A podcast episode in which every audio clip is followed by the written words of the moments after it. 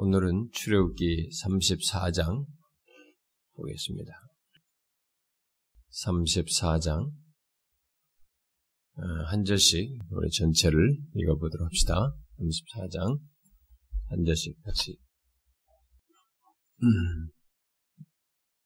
여호와께서 모세에게 이르시되 너는 돌판 둘을 처음 것과 같이 다듬어 만들라 네가 깨뜨린 처음 판에 있던 말을 내가 그 판에 쓰리니 아침까지 준비하고 아침에 시내산에 올라와 산 꼭대기에서 내게 보이되 아무도 너와 함께 오르지 말며 온 산에 아무도 나타나지 못하게 하고 양과 소도 산 앞에서 먹지 못하게 하라. 모세가 돌판 둘을 처음 것과 같이 깎아 만들고 아침에 일찍 일어나 그 두 돌판을 손에 들고 여호와의 명령대로 시내산에 올라가니 여호와께서 구름 가운데서 강림하사 그와 함께 거기 서서 여호와의 이름을 선포하실세. 여호와께서 그의 앞에서 지나시며 선포하시되 여호와라 여호와라 자비롭고 은혜롭고 노하기를 더디하고 인자와 진실이 많은 하나님. 인자를 천대까지 베풀며 악과 과실과 죄를 용서하리라. 그러나 벌을 면제, 면제하지는 아니하고 하나님의 악행을 자손 3, 4대까지 보응하리라 모세가 급히 땅에 엎드려 경배하며 이르되 주여 내가 주께 은총을 입었거든 원하건대 주는 우리와 동행하옵소서 이는 목이 뻣뻣한 백성이니이다. 우리의 악과 죄를 사하시고 우리를 주의 기업으로 삼으소서. 여호와께서 이르시되 보라 내가 언약을 세우는 내가 아직 온 땅 아무 국민에게도 행하지 아니한 이적을 너희 전체 백성 앞에 행할 것이라. 네가 머무는 나라 백성이 다 여호와의 행하심을 보리니 내가 너를 위하여 행할 일이 두려운 것임이니 너는 내가 오늘 네게 명령하는 것을 삼가 지키라. 보라 내가 네 앞에서 아모리 사람과 가난 사람과 햇 사람과 브리 사람과 휘 사람과 여부수 사람을 쫓아내리니 너는 스스로 삼가 네가 들어가는 땅의 주민과 언약을 세우지 말라. 그것이 너희에게 올무가 될까 하노라. 너희는 도리어 그들의 재단들을 헐고 그들의 주상을 깨뜨리고 그들의 아세라상을 찍을지어다. 너는 다른 신에게 절하지 말라. 여호와는 질투라. 이름하는 질투의 하나님입니다. 너는 삼가 그 땅의 주민과 언약을 세우지 말지니 이는 그들이 모든 신을 음란하게 섬기며 그들의 신에게 제물을 드리고 너를 청하면 네가 그 제물을 먹을까 함이며 또 네가 그들의 딸들을 네 아들들의 아내로 삼음으로 그들의 딸들이 그들의 신들을 음란하게 섬기며 네 아들에게 그들의 신들을 음란하게 섬기게 할까 하며 너는 신상들을 부어 만들지 말지니라. 너는 무교제를 지키되 내가 네게 명한 대로 비벌 그 절기의 일해 동안 무교병을 먹어라. 이는 네가 비벌의 애굽에서 나왔습니다. 모든 첫 태생은 다 내 것이며 내 가축의 모든 처음 난 수컷인 소와 양도 다 그러하며 나귀의 첫 새끼는 어린 양으로 대속할 것이요 그렇게 하지 아니하려면 그 목을 꺾을 것이며 네 아들 중 장자는 다 대속할지며 빈손으로 내 얼굴을 보지 말지. 너는 엿새 동안 일하고 일곱째 날에는 쉴지니 바깔 때나 거둘 때에도 쉴지며 칠칠절 곧 맥주의 조실제를 지키고 새 말에는 수장제를 지키 너희의 모든 남자는 매년 세 번씩 주 여호와의 이스라엘의 하나님 앞에 보일지라.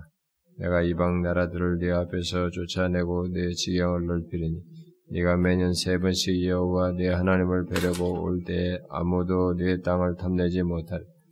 너는 내 재물의 피를 유교병과 함께 드리지 말며 유월절 재물을 아침까지 두지 말지며 내 토지 소산에 처음 익은 것을 가져다가 내 하나님 여호와의 전에 드릴지며 너는 염소 새끼를 그 어미의 저주로 삼지 말지니 여호와께서 모세에게 이르시되 너는 이 말들을 기록하라. 내가 이 말들의 뜻대로 너와 이스라엘과 언약을 세웠음이니라 하시니라.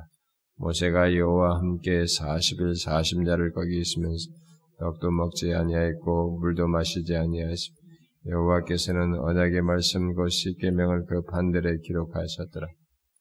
모세가 그 증거의 두 판을 모세의 손에 들고 시내 산에서 내려오니 그 산에서 내려올 때 모세는 자기가 여호와와 말하였으므로 말미암아 얼굴 피부에 광채가 나나 깨닫지 못하였더라. 아론과 온 이스라엘 자손이 모세를 볼 때 모세의 얼굴 피부에 광채가 남을 보고 그에게 가까이 하기를 두려워하듯 모세가 그들을 부름에 아론과 회중의 모든 어른이 모세에게로 오고 모세가 그들과 말하니 그 후에야 온 이스라엘 자손이 가까이 오는지라 모세가 여호와께서 시내산에서 자기에게 이르신 말씀을 다 그들에게 명령하고 모세가 그들에게 말하기를 마치고 수건으로 자기 얼굴을 가렸더라. 그러나 모세가 여호와 앞에 들어가서 함께 말할 때에는 나오기까지 수건을 벗고 있다가 나와서는 그 명령하신 일을 이스라엘 자손에게 전하며 다 같이 합시다. 이스라엘 자손이 모세 얼굴에 광채를 봄으로 모세가 여호와께 말하러 들어가기까지 다시 수건으로 자기 얼굴을 가렸더라. 예, 우리가 지금 순서를 아시죠? 음, 24장까지 예, 살피고 나서 10계명을 받고 내려와서 그 사이에 받고 내려오는 사이에 이들이 모세를 못 기다리고 금송아지 삭을 만들었기 때문에 그 금송아지 만든 그 시간 시제로 어, 와가지고 잠깐 건너뛰어서 이 32장부터 34장을 다루고 그러면 이제 그 하나님 앞에 대면해서 저 십계명 받으러 갔을 때 아, 일반적으로 받았을 것으로 보여지는 그 율법에 대한 다른 내용들 25장부터 31장, 그 다음에 35장부터 40장은 이렇게 중, 묶어서, 뒷부분은 또 앞에까지 좀 중복돼요. 근데 그것은 따로 다음 시간에 묶어서 보려고 하는 겁니다. 이게 시간 순서로 먼저 건너뛰어서 이걸 하고 있죠. 그래서 우리가 지난 시간에 33장의 이제 후반부에서 봤죠.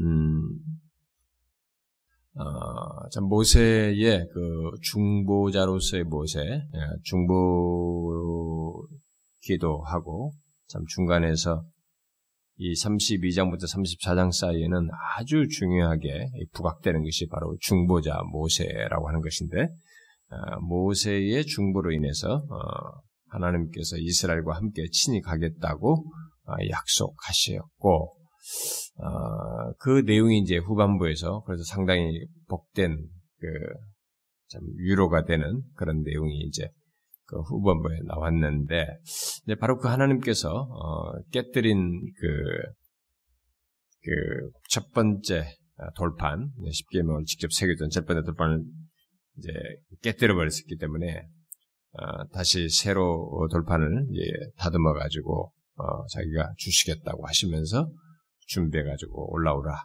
산 꼭대로 올라오라고 명령하셨죠. 그래서 이제 여기 지금 이제 모세가 산 위로 올라가게 되는데, 아, 그 산이 올라갔을 때, 음, 모세를 만나기 위해서 하나님께서 구름 가운데 이제 강림하셔서, 어, 이, 먼저, 어, 하나님께서 이 6절, 어, 7절에, 이 굉장히 중요한 구절이에요. 6절과 7절이. 음, 하나님께서 먼저 자신의 거룩한 이름을 반포하십니다. 음? 아, 이렇게 하나님께서 자기 자신을 계시하시는 이런 내용들은 사실 성경에서 어, 신학적으로나 여러 가지 교류적 내용에서 굉장히 중요한 부분이죠. 음? 그래서 강림하셔가지고 어, 그와 함께 거기 서셔서 여호와의 이름을 선포하십니다. 여호와께서 그 앞으로 지나시면서 선포하시되 여호와라 여호와라 자비롭고 은혜롭고 노하기를 더디하고 인자와 진실이 많은 하나님이라 하나님의 어떠하심을 지금 계시하죠. 우리가 앞으로 그 신론을 얘기할 때도 이 부분을 자주 거론해야 되는 내용입니다. 그러면서 인자를 아, 천대까지 베풀며 악과 가실과 죄를 용서하리라. 그러나 벌을 면제하지는 아니하고 아버지의 악행을 자손 3, 4대까지 보응할 것이다. 이렇게 아, 말씀을 하시죠. 자, 모세는 이런 말씀을 다시 하나님께서 자기에게 반포, 에, 선포하시는 이 말씀을 듣자 그 가운데 강림하셨기 때문에 아마 하나님의 어떤 영광스러운 어떤 임재 가운데서 그런 걸 대면하는 이런 상황이었을 텐데 그 상황에서 이런 말씀을 자신을 계시하시는 말씀을 듣고 급히 아, 하나님께 경배하죠. 어, 땅에 엎드려서 하나님께 경배하게 됩니다. 그리고 그 과정에서 그 높이 경배하면서 여전히 중보자로서의 모세의 모습을 계속 보여주죠. 이 상황에서 마지막으로 한 번 더 하나님께 간구하는 내용이 바로 그제 구절이죠. 주여 내가 주께 은총을 입었거든 원하건대 주는 우리와 동행하옵소서. 이는 목이 뻣뻣한 백성이니다. 우리의 악과 죄를 사하시고 우리를 주의 기업으로 삼으소서. 우리는 모세가 이런 기도를 또 하고 있다는 것. 그러면서 이제 여기서 말할 때는 자신들이 어떤 존재이고 어떤 상태에 있는 자인지를 고백하면서 이런 간구를 어, 마지막으로 한 번 더 하고 있는 것을 보게 되는데 우리가 잘 주목할 일이에요. 이런 모습들은. 근데 이렇게 제가 이제 뒷부분에 가서 정리를 하겠습니다. 이, 런 중보자적인 이런 내용에 대해서 한 번 더 정리를 마지막에 할 텐데 음, 그렇게 했어요. 모세는 이 상황에서도 그렇게 대면한 자리에서도 중보적인 그런 태도를 취하면서 자기 백성들이 뻣뻣한 백성이지만 하나님께서 이들을 받아주시고 어? 동행하시고 이게 죄를 사하시고 기업으로 삼아달라고 간구를 했어요. 그러자 이 간구에 대해서 하나님께서 응답을 하시는데 응답으로서 그 깨진 깨졌어요. 어, 그 깨진 것을 상징했는데 깨진 응답 깨진 언약을 다시 회복하시면서 회복함과 동시에 다른 나라 사람들을 두렵게 할 이적을 베푸실 것을 말씀하십니다. 여러분들은 이런 아, 내용이 하나님께서 언약을 다시 예, 회복하시면서 다른 나라 사람들을 두렵게 할 이적을 베푸시겠다고 말씀하시는 것이 뭐 아무것도 아닌 것인지는 모르지만 여러분 이것은 이스라엘 백성들을 위해서 하나님이 행하시는 큰 일이에요. 이적 이적인 것입니다.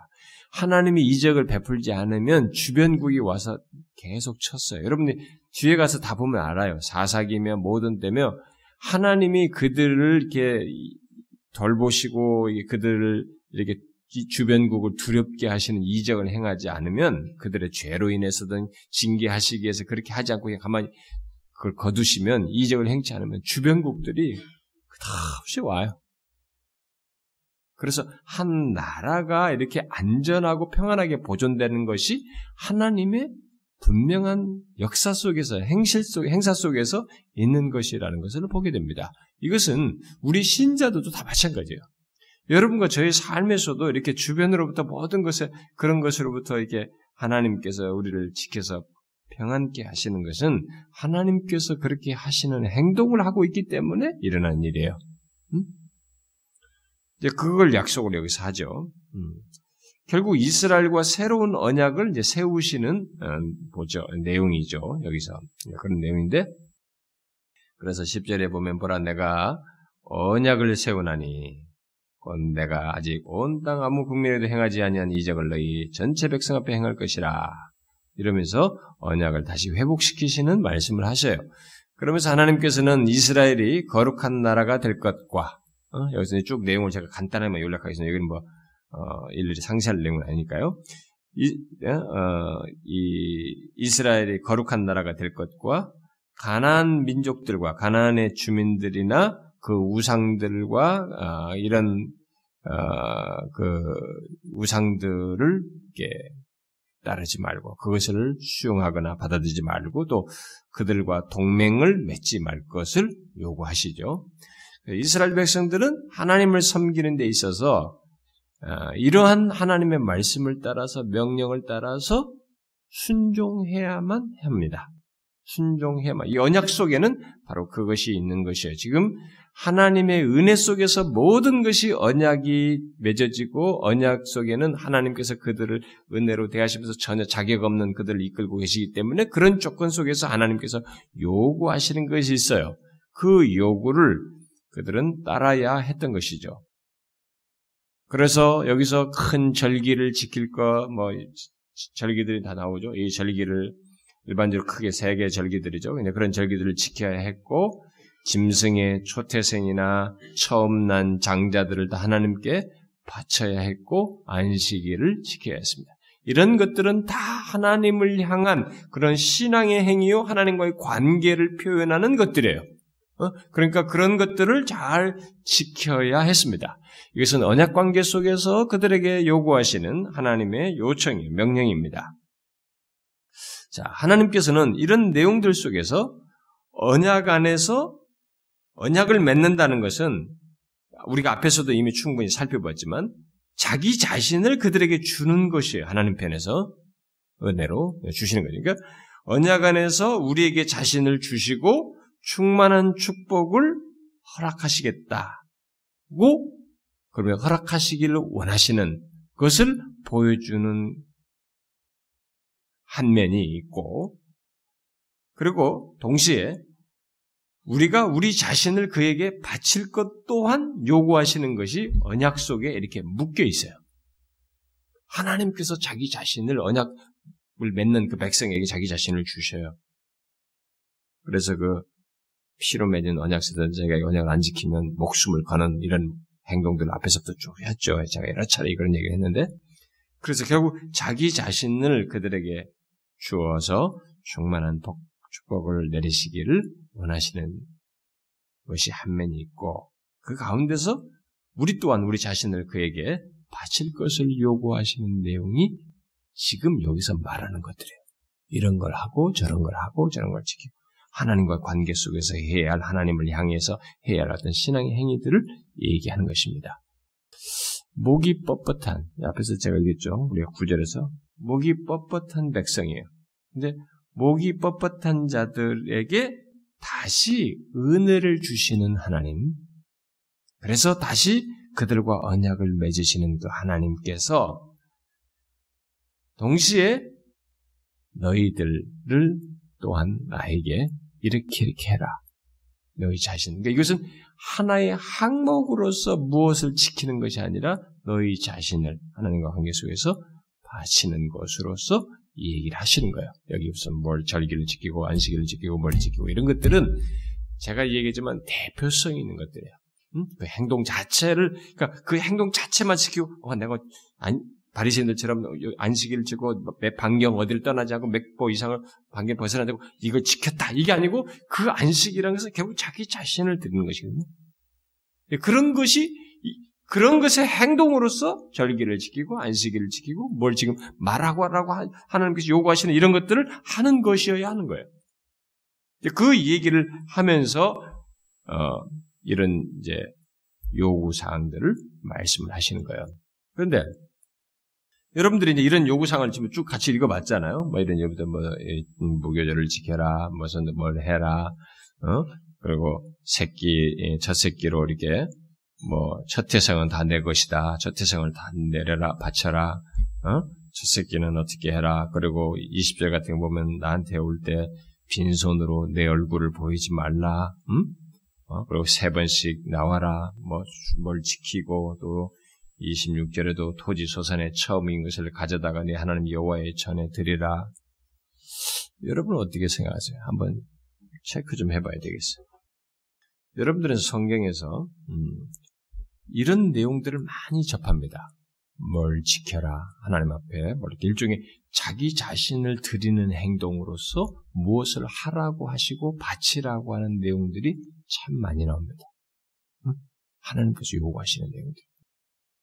어, 소위 이제 제가 그런 용어를 우리가 헌상이다. 그래서 헌금은 금, 쇠금이니까 물질만 얘기하는데 그래서 금만 포함하는 게 아니라 우리 시간과 몸, 이 모든 것을 바치는 것을 대표성으로 표현하려다 보니까 특별히 헌상이라는 말을 쓰게 되는데 그게 원래 중국 성경에서 사용하는 한자 말이에요. 어, 그걸 이제 요즘은 잘 안 써서 그런데 헌상이한데 그런 헌상에 대한 이런 내용이 나올 때 여러분들은 어떻게 생각합니까? 이런 것에 대한 여러분들의 반응이 어때요? 솔직한 반응을 한번 생각해 보세요. 여러분들 그런 하나님 앞에 뭔가 헌상에 대한 얘기가 성경으로부터 나오거나 이렇게 말씀 중에 나오거나 뭔가 이런 얘기가 나오면 여러분들이 흔히 생겨나는 반응이 뭡니까? 어떤 반응이 여러분들에게서 솔직하게 생깁니까? 괜찮아요. 이건 굉장히 중요한 겁니다. 저는 여러분들에게 가다가 뭘 막 억지로 막 이렇게 뭘 하려고 하는 게 아니에요. 저는 성경을 강론하고 그 다음에는 여러분 자신 안에서 있는 믿음의 영역, 하나님과 관계 속의 영역으로 내맡게. 걱정하지 마세요. 제가 여러분들 어떻게 할 수 없어요. 그러니까 중요한 것은 내가 정직한 문제를 한번 타치하고 싶은 거예요. 여러분들이 그런 얘기를 들을 때 하나님 앞에 헌상을 하고 뭘 하고 뭘 바치고 이렇게 이런 얘기를 들을 때 여러분들이 그때 보편적으로 생겨나는 반응이 어떤 어떤 반응이랍니까? 아, 또 헌금을 하라는 것이구나. 또 시간을 내고 또 뭐 하나님 앞에서 이렇게 바치라고 하는구나. 라고 하면서 약간 움츠들거나 거부 반응이나 어떤 선입관, 선입견이 생겨가지고 약간 거부 반응 같은 것이 혹시 생기시나요? 어떻습니까? 아니, 괜찮아요. 얘기해보세요. 여러분 어떻습니까? 제가 왜 이 질문을 하냐면 오늘날 기독교는 상당수가 그런 반응을 갖습니다.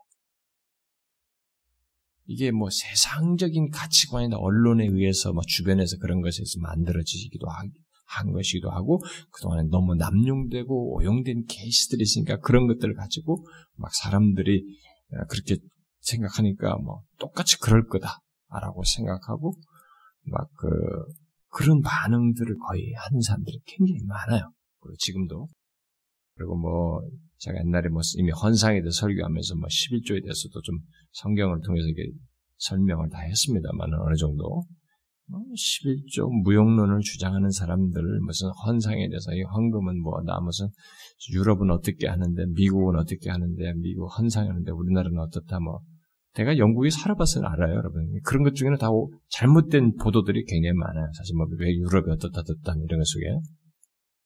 제가 영국에 있을 때 영국 그 교회들마다 그들에게 온전한 11조 하는 걸 되게 원해요. 음. 아, 그런 것이 로이존스랑 이런 사람들 복음적 교회들에서는 또 대체적으로 잘 지켜요. 근데 엉뚱한 그런 데서는 잘 안 지켜지더라고 보니까. 근데 음, 세금도 많이 내잖아요, 그 사람들. 많이 낸다고, 서구 사람들, 유럽 사람들. 많이 내는데도 그걸 교회다 그렇게 해요. 근데, 그런 것이 이제 좀 와전되기도 하고 왜곡되기도 하더라고요. 근데, 어쨌든, 이런 것에 대한 많은 얘기 속에서, 막, 좀 무용론이든 뭐든 별 얘기들이 다 나와요. 내가 대학생 시절도 나왔고, 그 뒤로도 나오고, 뭐, 끊임없이 나오고, 지금도 나오고, 아마 그런 것 같은데. 자, 그게 지금 사람들의 고통 생각이에요. 이런 내용에 대해서 지금 이게 언약의 컨텍스트에서 지금 나오거든요. 하나님께서 아주 이렇게 딱 다시 회복시키는 이 장면에서 또 다시 이걸 이런 말씀을 언약을 다시 회복시키면서 이런 얘기를 굳이 또 한단 말이에요. 반복해서. 그러니까 이게 그래서 중요하다고요. 제가 이 얘기를 하는 거예요. 그런 생각이 어떤 생각이 일어나느냐 이거예요. 오용됐던 남용됐던 뭐 이런 케이스를 가지고 자기를 이렇게 정당화하든 어쨌든 간에 여러분들이 혹시라도 위축되거나 거부감이 생기거나 뭐 교회다 왜 내가 무슨 헌금을 무슨 자꾸 헌금을 강조하냐 뭐 이렇게 헌상하라고 자꾸 그러냐 뭐 혹시 이렇게 생각합니까? 우리 교회에서 지난번에 제가 공동회 작년에 공동회 하고 나서 우리 그 이 교회 건, 건, 건축 뭐죠? 그 이장금 음? 그거 하는 것 좀 서로가 좀 나누어서 하자고 했는데, 뭐, 거기에 대해서 여러분들이 참, 아주 참 진실하게 하는 사람들이 있고, 뭐 제가 볼 때 참 너무 한편에서 그게 믿음을 했구나, 이 사람들이. 믿음으로 하고 있구나, 이렇게 생각이 되는 사람들 있고, 어떤 사람들은 굉장히 또 어려워하는 것 같고, 또 여기 대해서 반응도 하고, 어떤 사람은 심지어 제가 듣기로 그 설교를 그때 그런 내용을 하고 나서 광고인가 뭐 하고 나서 어떤 사람은 되게 시험 들었다 무슨 뭐 힘들었다 난 나는 뭐 강조도 한 강요도 하는 것이고 그냥 우리가 그렇게 한 것을 우리 재정부에서 얘기한 것을 그 결의한 것을 나누고 그랬는데 그것이 뭐 힘들었다고 뭐 이렇게 말하는 사람도 있었다고 그래요 우리 교회에서. 막 아마 그런 사람이 없을 수가 없겠지 어느, 어느 나라나 어느 교회나. 음, 근데 아마 우리 교회 처음 온 사람인지 온 지 얼마 안 돼서 그런지 아마 그런 말을 했다고 합디다마는 여러분들이 한 가지 아셔야 됩니다. 만일 여러분들이 하나님 앞에 헌상하는 문제에 있어서 이렇게 어, 내 앞에 나올 때내 어, 빈손으로 내 얼굴을 보이지 마라 뭐 이런 말씀에도 헌상을 하는 문제 이런 말했을 때 여러분들이 이런 말에 조금이라도 거부 반응이 생기면 만일 성경이 없는 것을 말하고 강압적이고 또 조작된 그런 것들을 하는 것이 아니라 성경이 근거해서 마땅히 우리가 하나님 앞에 헌상하는 문제가 아닌 선사하는 문제인데 그런 것에 대해서 거부 반응이 여러분들이 생긴다면 여러분들은 하나님과의 관계가 정상이 아니에요. 그것을 아셔야 됩니다. 하나님과의 관계를 표현하는 내 자신을 드리는 것의 표현이 이게 대표성 있는 것으로 얘기하는 거예요. 저는 여러분들에게 무슨 헌금을 많이 걷어가지고 뭐 어떻게 그런 거 없어요. 안 되면 안 되는 것이요. 저는 뭐 하나님이 하실 일이지 뭐그 제가 여러분들 뭐 족쳐서 뭐 어떻게 하고 뭐 그렇게 하고 싶지도 않고 할 사람도 아니고요. 그럴 일이 아니에요. 여러분에게 문제인 것입니다. 환상은 원래 기뻐야 되는 것입니다. 그래서 고린도에서 인색함을 아니고 기쁨으로 할 것을 얘기하는 것입니다. 왜? 아니, 왜 헌상이 기쁘냐라는 질문이 나와요. 왜요? 이 문맥을 잘 보셔야 됩니다. 금송아지 사건이 있을 때 언약을, 언약도 하나님께서 이들을 출애굽시키셔서 그렇게 구원하셔서 데려왔어요. 그러니까 스타트가 그렇게 구속하신 하나님의 은혜가 출발이 먼저예요. 그게 먼저 선행됐어요. 그래서 거기까지 또 데려왔어요. 그래서 그 언약을 그 가운데서 하나님이 자기 자신을 그렇게 주었어요. 주면서 또 앞으로 언약을 주시겠다고 하면서 이 얘기를 하는 거예요. 거기에 대한 관계 속에서의 행동을 하라는 거지. 내가 너희 나를 주니 너희도 나에게 자신을 기꺼이 바쳐서 이 관계에 충실하라라는 것입니다. 그랬을 때 여기 보면은요. 너희들이 이게 뭐 매년 세 번씩 여호와께 하나님을 뵈려고 올 때 그러면 남자들이 장자들이 다 올 거 아니겠어요? 그럼 장자들이 다 오면은 이게 군사력에 문제가 생기잖아요. 남들 장자들이 오게 되면 이게 큰 문제가 생기잖아요. 그럼 장자들이 하나님 보러 다 나오면 세 번씩이나 나오면 이게 큰 문제가 됐잖아요. 북방의 안보나든가 이런 문제가. 근데 뭐라 그랬어요? 24절에 뭐라 그랬어요? 세 번씩 여호와 네 하나님을 뵈려고 올 때 아무도 내 땅을 탐내지 못하리라. 누가 하시는 거예요? 하나님이 못 건드리게 하겠다는 거예요. 이런 관계를 지키는 것 안에서 하나님이 우리와의 관계가 이게 사실 모든 것을 포함하고 이렇게 지키고 보존되는 것을 하나님 수중에서 하시겠다는 거예요. 그래서 이 모든 그래서 이 문맥도 여기도 그러면 언약을 그렇게 해서 했는데 언약을 깨뜨렸어요. 그래서 뭐라고 그랬어요? 모세 보고 야 다 쓸어버리고 내가 너로부터 새로운 민족 시작하자 그랬지. 그러면 쓸어버릴 대상이에요 이들이. 그런데 다시 지금 언약을 회복시키면서 다시 언약을 맺어요 여기서 두 번째 신의 산 언약 신의 산에서의 두 번째 언약의 얘기 사실상 두 번째 맺으면서 그걸 똑같이 얘기하는 거예요. 그러니 하나님이 목이 뻣뻣한 백성의 상태를 가지고 있는데 다가오셔서 언약을 맺으시면서 이 요구를 하는 거야. 내 앞에 보일 때 너희들이 빈손으로 오지 마라. 그게 이거 뭐 지키고 뭐 지키고 하는 거 율법적으로 그 행동 지키기 아니라 너희 자신을 드리는 마음으로 나 앞에 나와라. 이렇게 얘기하는 거야. 이런 면에서 헌상은 언약 관계 속에 있는 행동이에요. 하나님과 진실한 관계 속에 있는 것을 드러내는 것입니다. 그래서 헌상이 안 되는 사람들은 대부분 하나님과의 관계의 진실성이 없거나 그것이 아직 안 됐거나 이것을 이해하지 못하거나 믿지 못하고 있거나 관계를 못 누리고 있거나 뭔가 그런 이유들이 있는 것이에요. 그럴 수가 없어요. 뭐 교회 나온 지 얼마 안 되지 아직 이해가 안 되니까 뭐 몰라서 자기는 아직 이해가 안 되니까 막 투덜대고 막 그럴 수도 있겠습니다. 그건 뭐 있을 수도 있겠다고 생각이 됩니다. 그러나 그 시기가 그 시기라도 조금 입을 다물고 자기가 안 할 것이면 못할 능력이 있어. 아직 믿음이 거기 안 되면 입을 다물고 가만히 있는 게 좋아요. 그걸 불평할수록 죄를 범하게 되거든. 하나님의 세계 속에서는 그분의 은혜와 보호 속에 있는 이 세계 속에서는 하나님을 향해서 거스른 것이 되거든요. 그럴 필요 없어요. 그럴 필요 없다고. 왜 죄를 범합니까? 아니에요, 여러분. 환상은 즐거워야 됩니다. 거기에 대해서는 진짜 기쁨이 있어야 돼. 이런 조건에서 말씀하시는 것을 자꾸 생각해야 됩니다.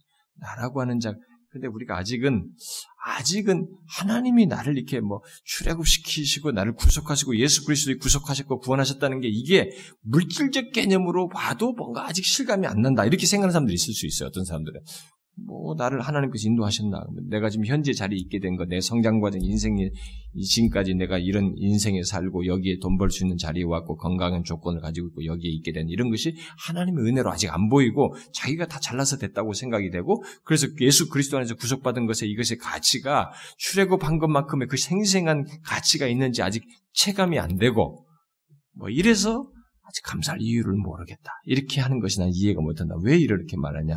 이렇게 말하는 사람이 있을지 모르겠습니다. 그것은 그 사람은 아직까지는 신앙이 없는 상태예요. 이런 신앙을 가져야 돼. 언약 가운데 있는 이 복을 은혜의 그 관계에 있어야 되고 그 은혜의 복을 누려야 됩니다. 그렇지 않고는 이 말못 알아들어요. 빈손은 내 얼굴 보지만 이거 어떻게 받아들여요? 하나님은 자기를 주시면서 우리 자신은 그에게 충실할 것을 말씀합니다. 우리에 대한 하나님의 구체적인 요구를 잊지 않도록 하기 위해서 이 두 번째 깨트린 그 돌판을 또다시 새기는 거예요. 자기 자신이 직접 친히 그 돌판을 다시 새겨서 이 대표성이 있는 거죠. 율법을 지킴으로써 그걸 하라고 하는데 자기 말씀을 지킴으로써 그 대표성 있는 이 율법의 핵심 10계명을 다시 친히 새기시는 거예요. 그렇게 이 율법에 근거해서 지키라. 그래서 저는 여러분들이 제발 그걸 넘길 바래요. 어, 넘길 바랍니다. 여러분 인간사에서는 돈 가지고 쫀쫀할 수 있습니다. 근데 하나님을 향해서는 쫀쫀하거나 이런 행동 보이면 안 됩니다.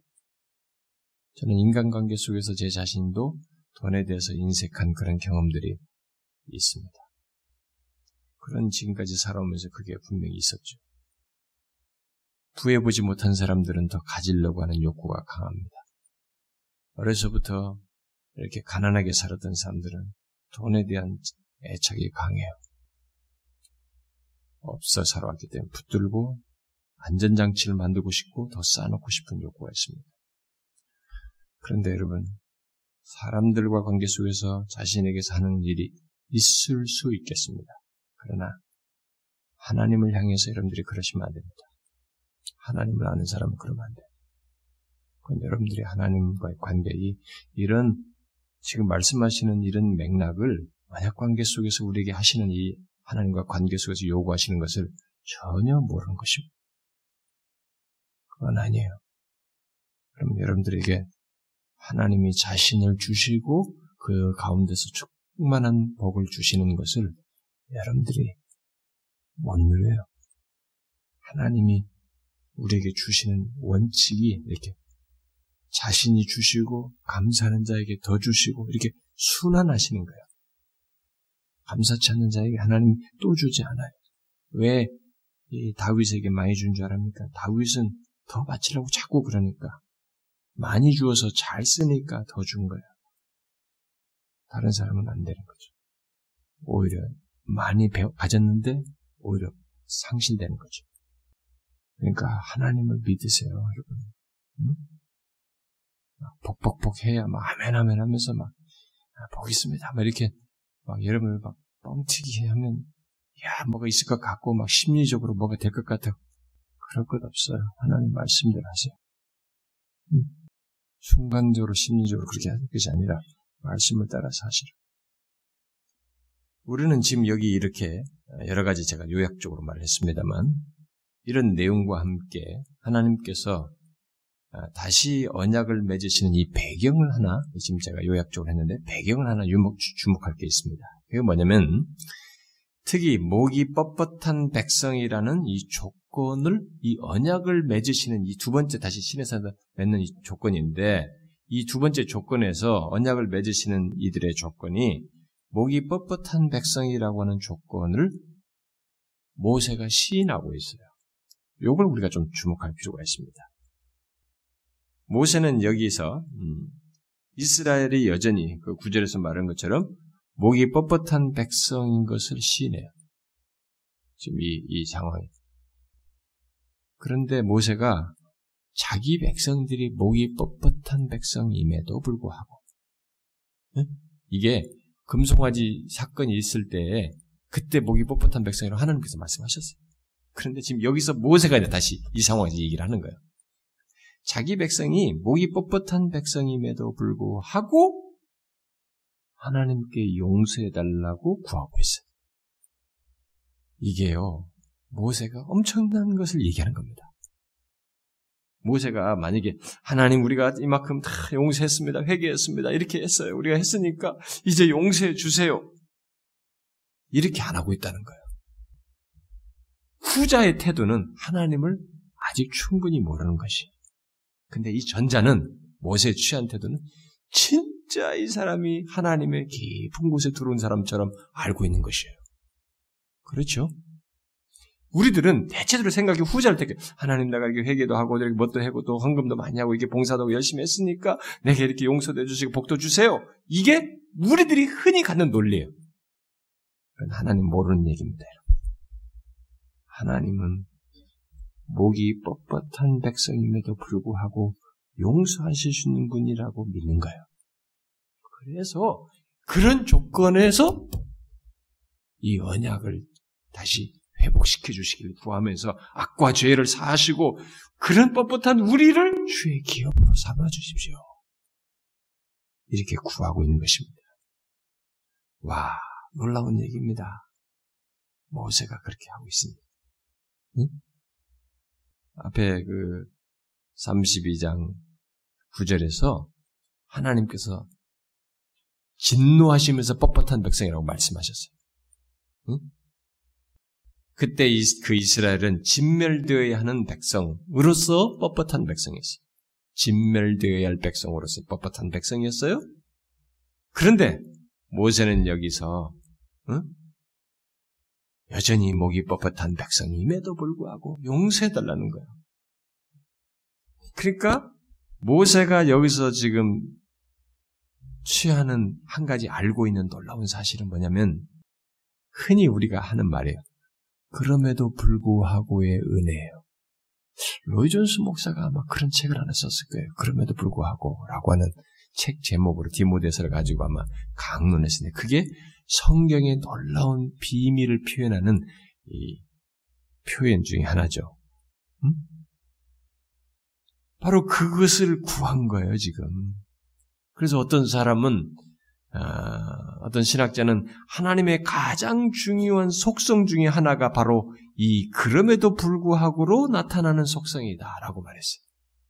음, 아주 정확한 지적이기도 합니다. 그러니까 보면 성경에도 보면은 아담이 범죄했잖아요. 근데 아담의 범죄에도 불구하고 타락에도 불구하고 하나님께서 여인의 후손을 얘기하시면서 가죽 옷을 입히시면서 은혜로 다가오시잖아요. 그래서 그, 그 다음에 은혜 언약을 구속의 언약을 맺지 않습니까? 또 노아 시대 사람의 생각하는 것이 다 악하다고 그랬어요. 그럼에도 불구하고 다 심판에 쓸어버렸는데 거기서 노아 언약을 맺으면서 내가 다시는 물로 심판하지 않겠다 라고 말씀하신 진짜 그럼에도 불구하고 이죠. 그리고 여기서도 목이 뻣뻣함에도 불구하고 용서를 구하는 모습이 나타나고 있습니다. 성경이 바로 이런 놀라운 하나님의 속성을 성경에서 바로 이런 놀라운 속성을 말하고 있기 때문에 우리가 죄인임에도 불구하고 하나님 앞에 감히 설 수 있고 그의 백성됨 자로서 누릴 수 있는 것입니다. 우리가 뭔가 자격이 좋고 상태가 좋아서 하나님과 관계를 이렇게 누리거나 하나님 앞에 담대히 나가고 이런 게 아니고 하나님께서 그럼에도 불구하고 죄인임에도 불구하고 우리에게 은혜로 다가와시고 받아주시고 용서하시고 그의 주의 기업으로 삼으시기 때문에 가능한 거예요. 모세가 바로 그걸 얘기하고 있습니다. 이 사람이 뭘 알고 있어요, 지금 하나님. 우리의 의 때문이 아니고 하나님의 자비 때문에 가능한 것이죠. 이게 아주 여기서 중요한 사실이고. 그 다음에 이제 뒤에 보면은, 어, 28절에서, 뭐, 보면은, 그, 자, 그럼에도 불구하고, 하나님께서 다시 언약을 맺으시고, 음, 돌판에 다시, 에, 그, 깨뜨린 그 내용을 다시 쓰시고, 어, 그 하나님이 주신 그 새 돌판 음? 그것을 모세가 마침내 가지고 내려오게 되죠. 처음에 십계명을 받으러 갔을 때도 40일 동안 있으면서 뭐, 뭐, 보니까 뭐, 떡도 먹지 않고 물도 마시지 않는데 40일 동안 있었는데, 여기 두 번째 받으러 갔을 때도 똑같이 40일 동안 아무것도 먹지 않았습니다. 음? 어, 처, 그런데, 이 처음 깨뜨린 돌판이 이제 그 상징하는 것은 처음 음, 그것은 언약이 파기됐다는 거. 이게 그것이 깨지면서 언약이 파기됐다는 것을 상징한다면 지금 여기 이제 새 돌판을 갖고 내려오는 것은 뭐겠어요? 그 언약이 다시 회복 재개됐다고 하는 것을 상징하겠죠. 네, 그런 의미가 되겠어요. 어, 시내산의 첫 언약은 언약은 어, 맺어지자마자 곧 이스라엘 백성들의 죄로 인해서 어, 파괴돼 버렸어요. 파괴 버렸죠. 어. 그리고 여기 두 번째 언약은 모세의 중보기도와 이스라엘 향한 그럼에도 불구하고의 하나님의 사랑, 은혜 그것에 의해서 다시 맺게 된 것을 보여주죠. 금송아지 사건은 여기 우리가 출애기 32장에서 뭐부터 보는 이 아, 금송아지 사건은 이스라엘이 결코 하나님과 맺을 자기 언약을 맺을 자격이 없는 존재임을 확실하게 드러내는 장면이에요. 그러니까 하나님을 그렇게 언약을 맺고 지키겠다고 했는데 하나님을 바로 내동댕이 치면서 하나님을 그렇게 송아지를 만들고 그렇게 하면서 이렇게 태도를 취하는 이 모든 것에서 정말로 이들은 하나님과 언약을 맺을 자격이 없는 존재라고 하는 것을 확실하게 드러낸, 외적으로 드러낸 그런 모습 사건이었죠. 그런데 바로 그런 가운데서 이 지금 언약이 새롭게 맺어지고 있어요. 이렇게 새롭게 맺어진 언약은 결국 뭐겠어요? 이스라엘이 하나님의 뜻에 합한 백성이어서 맺어지는 것이 아니고 어떻게 해서 맺어지는 거예요? 전적으로 하나님의 은혜로 맺어진 것이. 목이 뻣뻣한 백성임에도 불구하고 하나님의 은혜로 맺어지고 있다는 것을 말해주는 것입니다.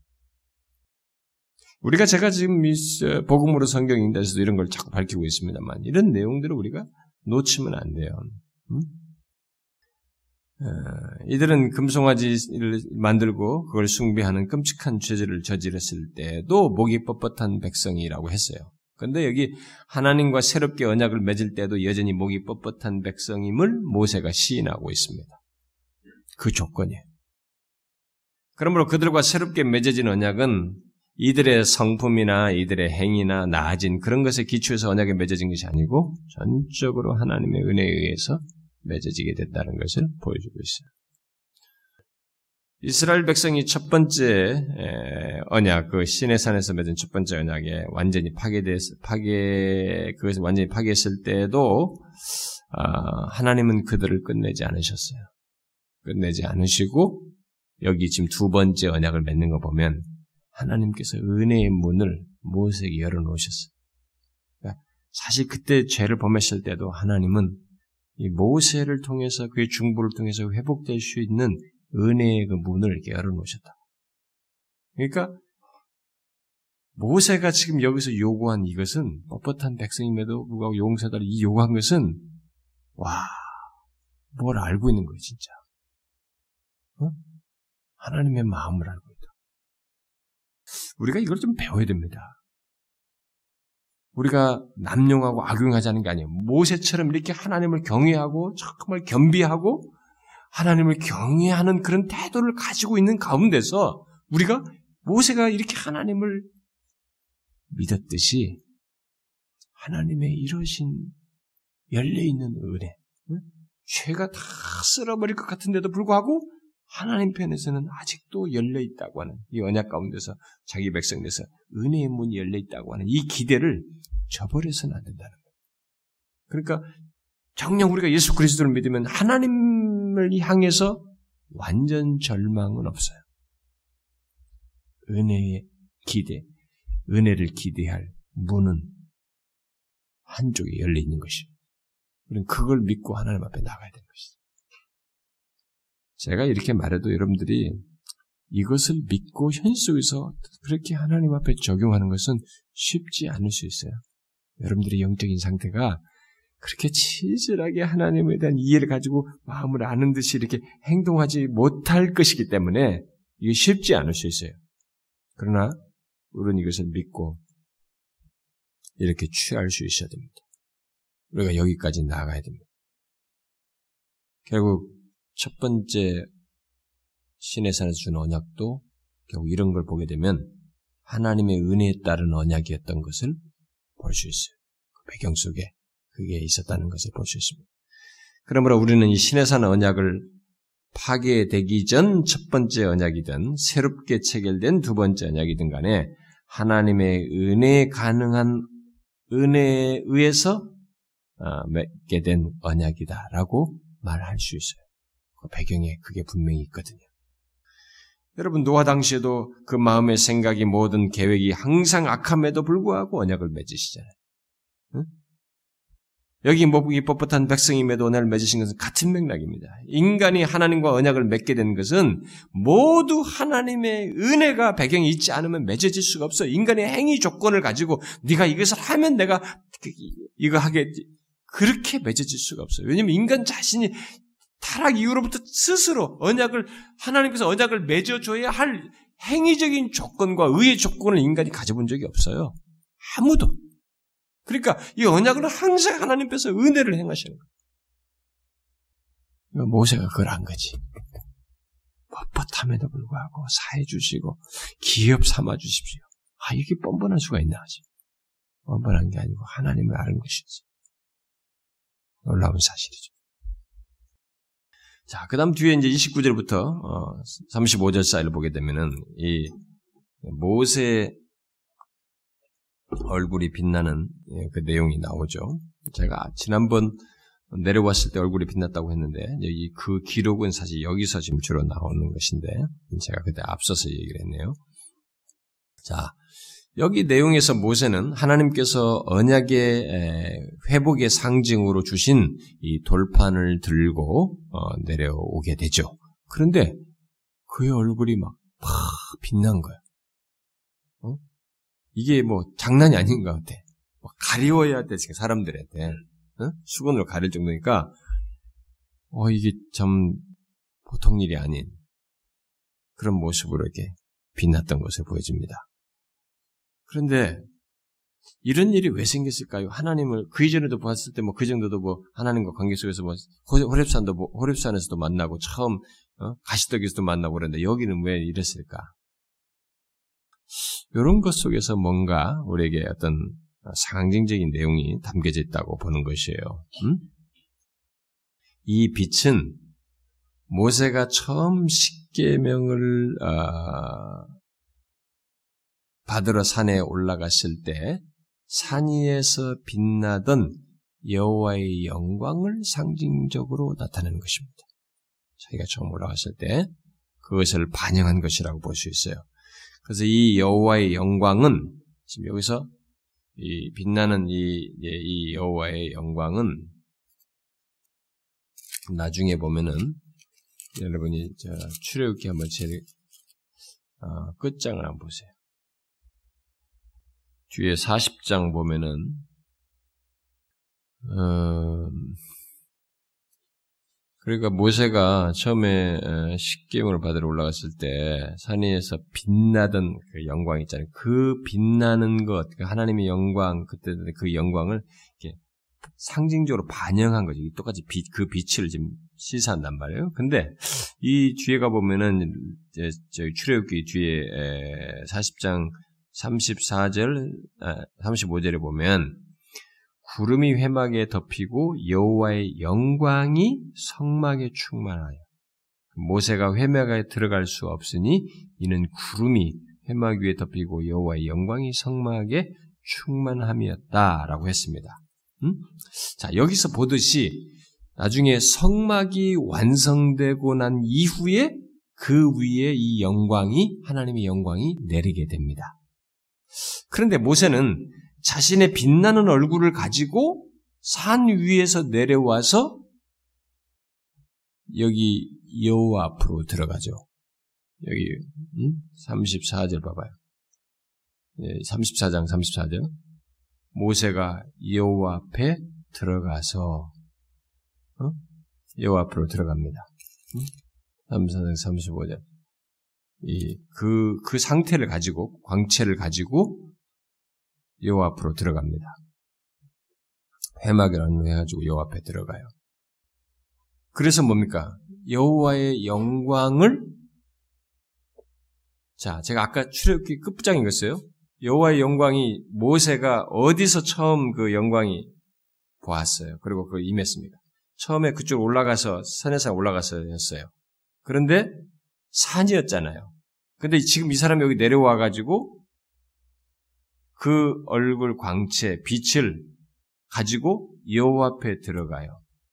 이게 이제 소위 여기서 말하는 처음 여기서 지금 회막으로 명명된 곳이었죠. 자기가 회막이라고 따로 했던 그곳이죠. 그로 들어갔어요. 근데 아까 끝장에 40장 끝절에 가니까 이제는 그 여호와의 영광이 아예 이제 성막에 머물게 되죠. 이게 뭐예요? 여호와의 영광이 산 위에서 고정된 장소에서 성막으로 운반됐다고 그럴까요? 옮겨졌어요. 바로 그 과정에 이 모세의 얼굴 빛나는 것이 일종의 상징적으로 이렇게 어, 사용됐다고 보는 것이에요. 음? 무슨 말인지 알겠어요? 어, 신의 산은 고정된 장소잖아요.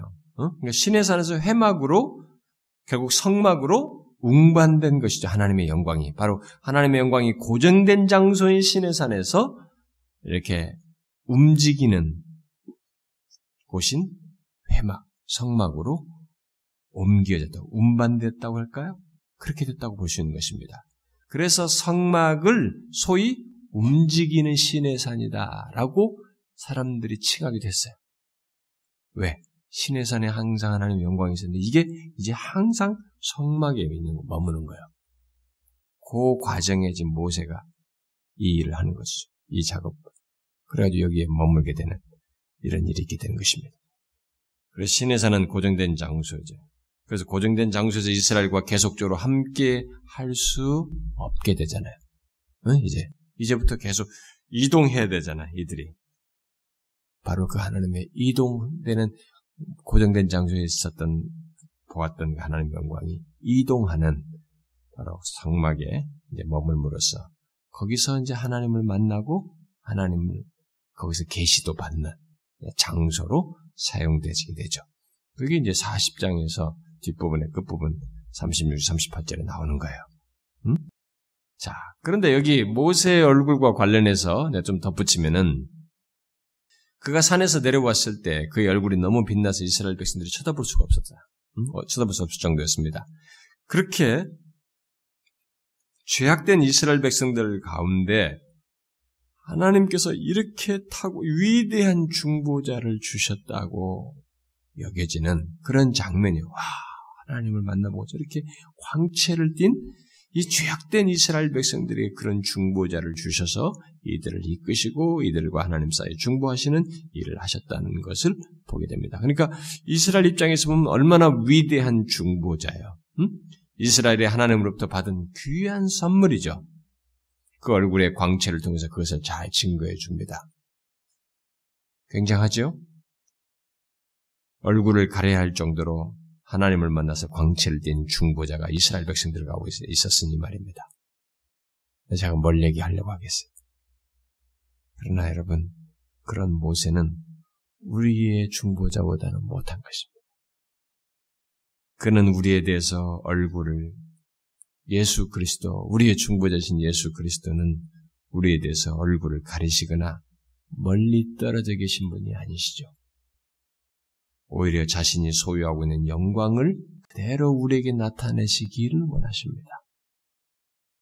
우리는 더 탁월한 중보자를 소유하고 있죠. 음?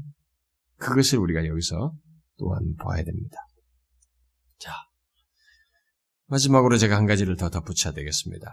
그것은 이 중보자, 32장부터 34장에서 등장하는 이 중보자에 대한 중요한 계시적인 내용인데, 어, 모세를 통해서 드러내고 있는 것입니다. 여기 금송아지 사건을 통해서 중보자, 인 모세의 아주 중대한 사역이 등장하고 아주 거의 뭐 이스라엘 백성들이 운명이 끝날 그런 자리에서 절대적인 위치를 차지하는 중보자의 모습을 보여줍니다. 그래서 결국 장차 나타날 그 선지자, 완전한 중보자인 그리스도를 예표하는 것을 잘 보여주죠.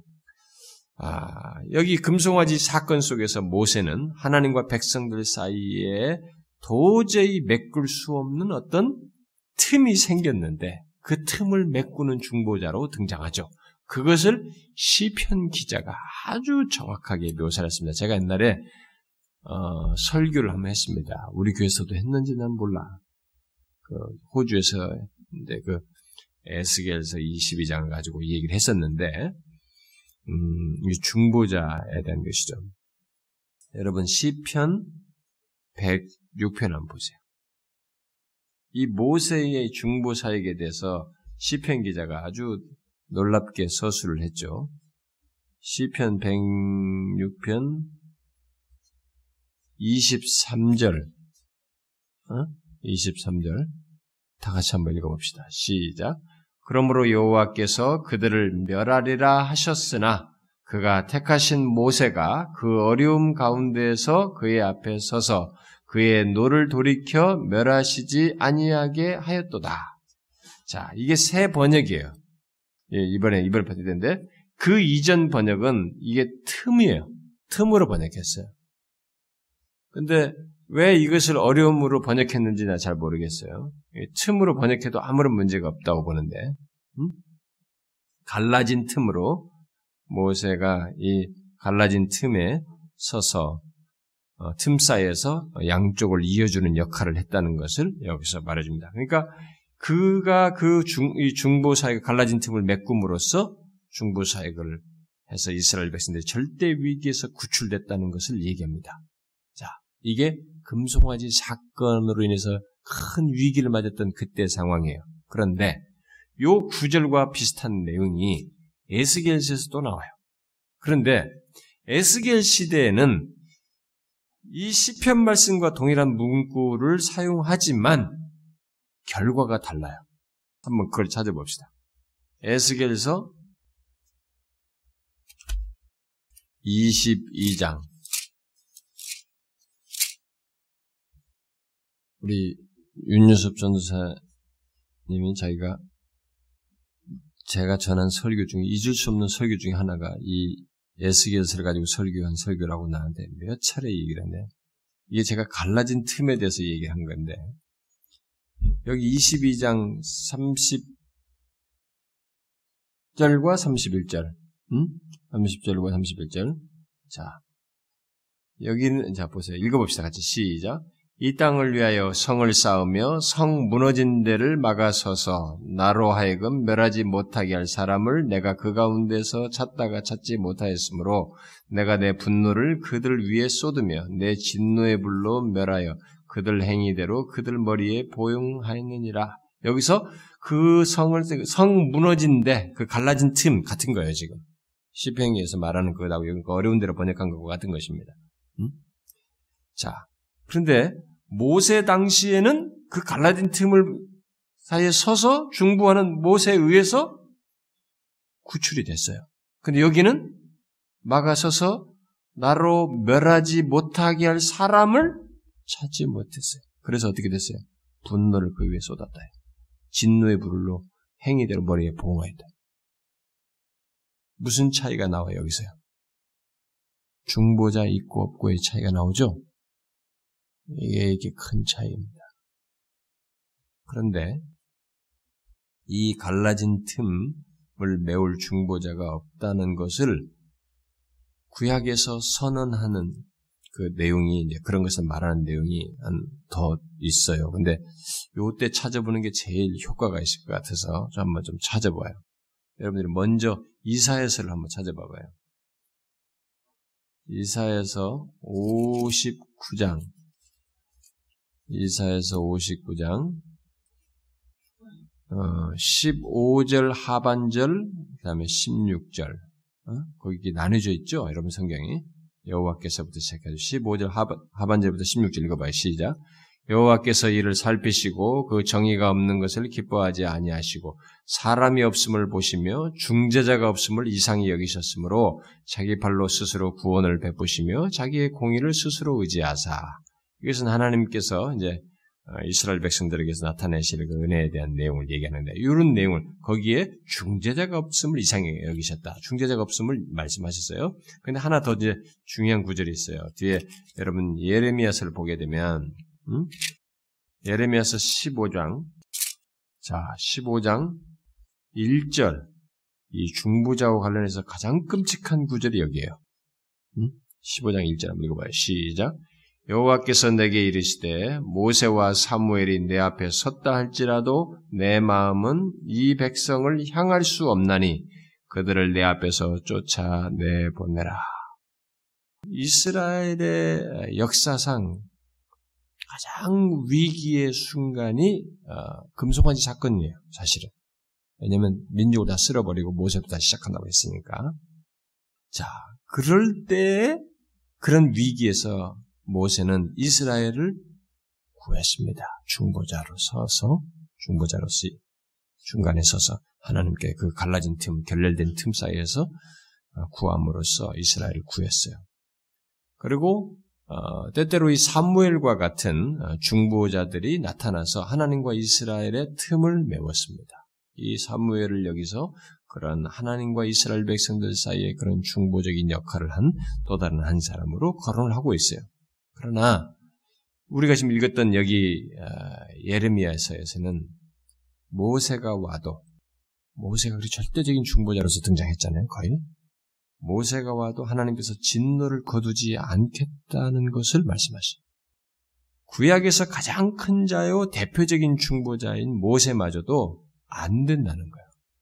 이렇게 안 된다면 이제 누가 하나님의 이 진노를 누그러뜨릴 수 있겠는가라는 질문이 나오는 거예요. 여기서 예, 남방 유다가 멸망할 그쯤에서 그럼 도대체 누가 하나님의 진노를 모세도 안 된다면 누가 하나님의 진노를 누구를 주시단 말인가? 여기에 대한 대답이 신약으로 넘어와서 답이 나와요.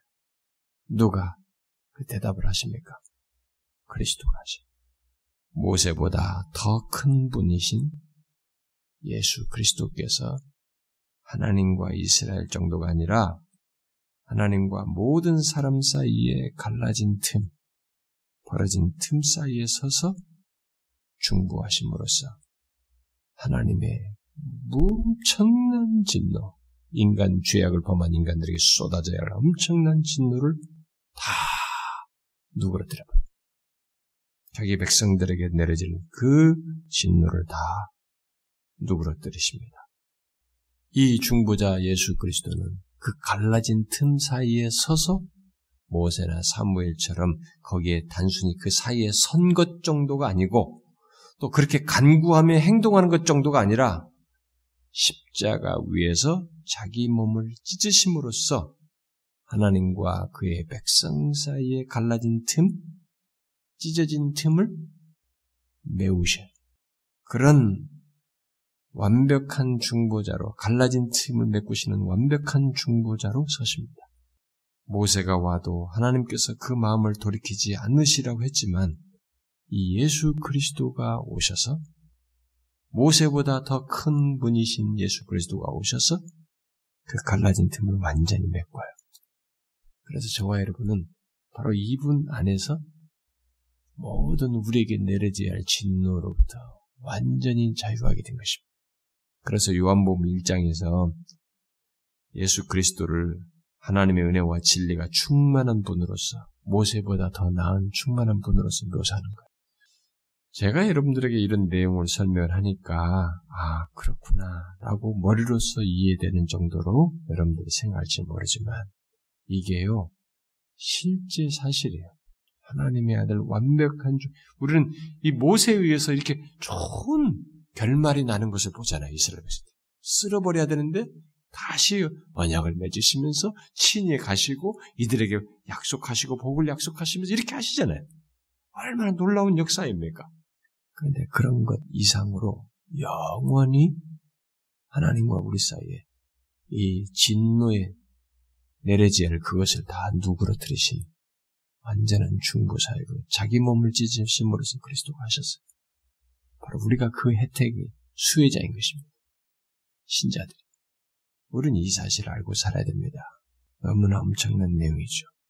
하나님은 목이 뻣뻣한 백성임에도 불구하고 언약을 맺으셨듯이 그런 조건에도 우리에게 은혜를 언약을 맺으시는 그런 분이시고 이렇게 완벽한 중보자 안에서 우리를 받아주시는 그런 하나님이십니다. 우리는 예수 그리스도 안에서 이런 완전한 회복, 하나님 아버지와의 복된 관계를 이제로부터 영원히 누릴 수 있어요. 이 예수 그리스도, 완벽한 중보자이신 예수 그리스도 때문에.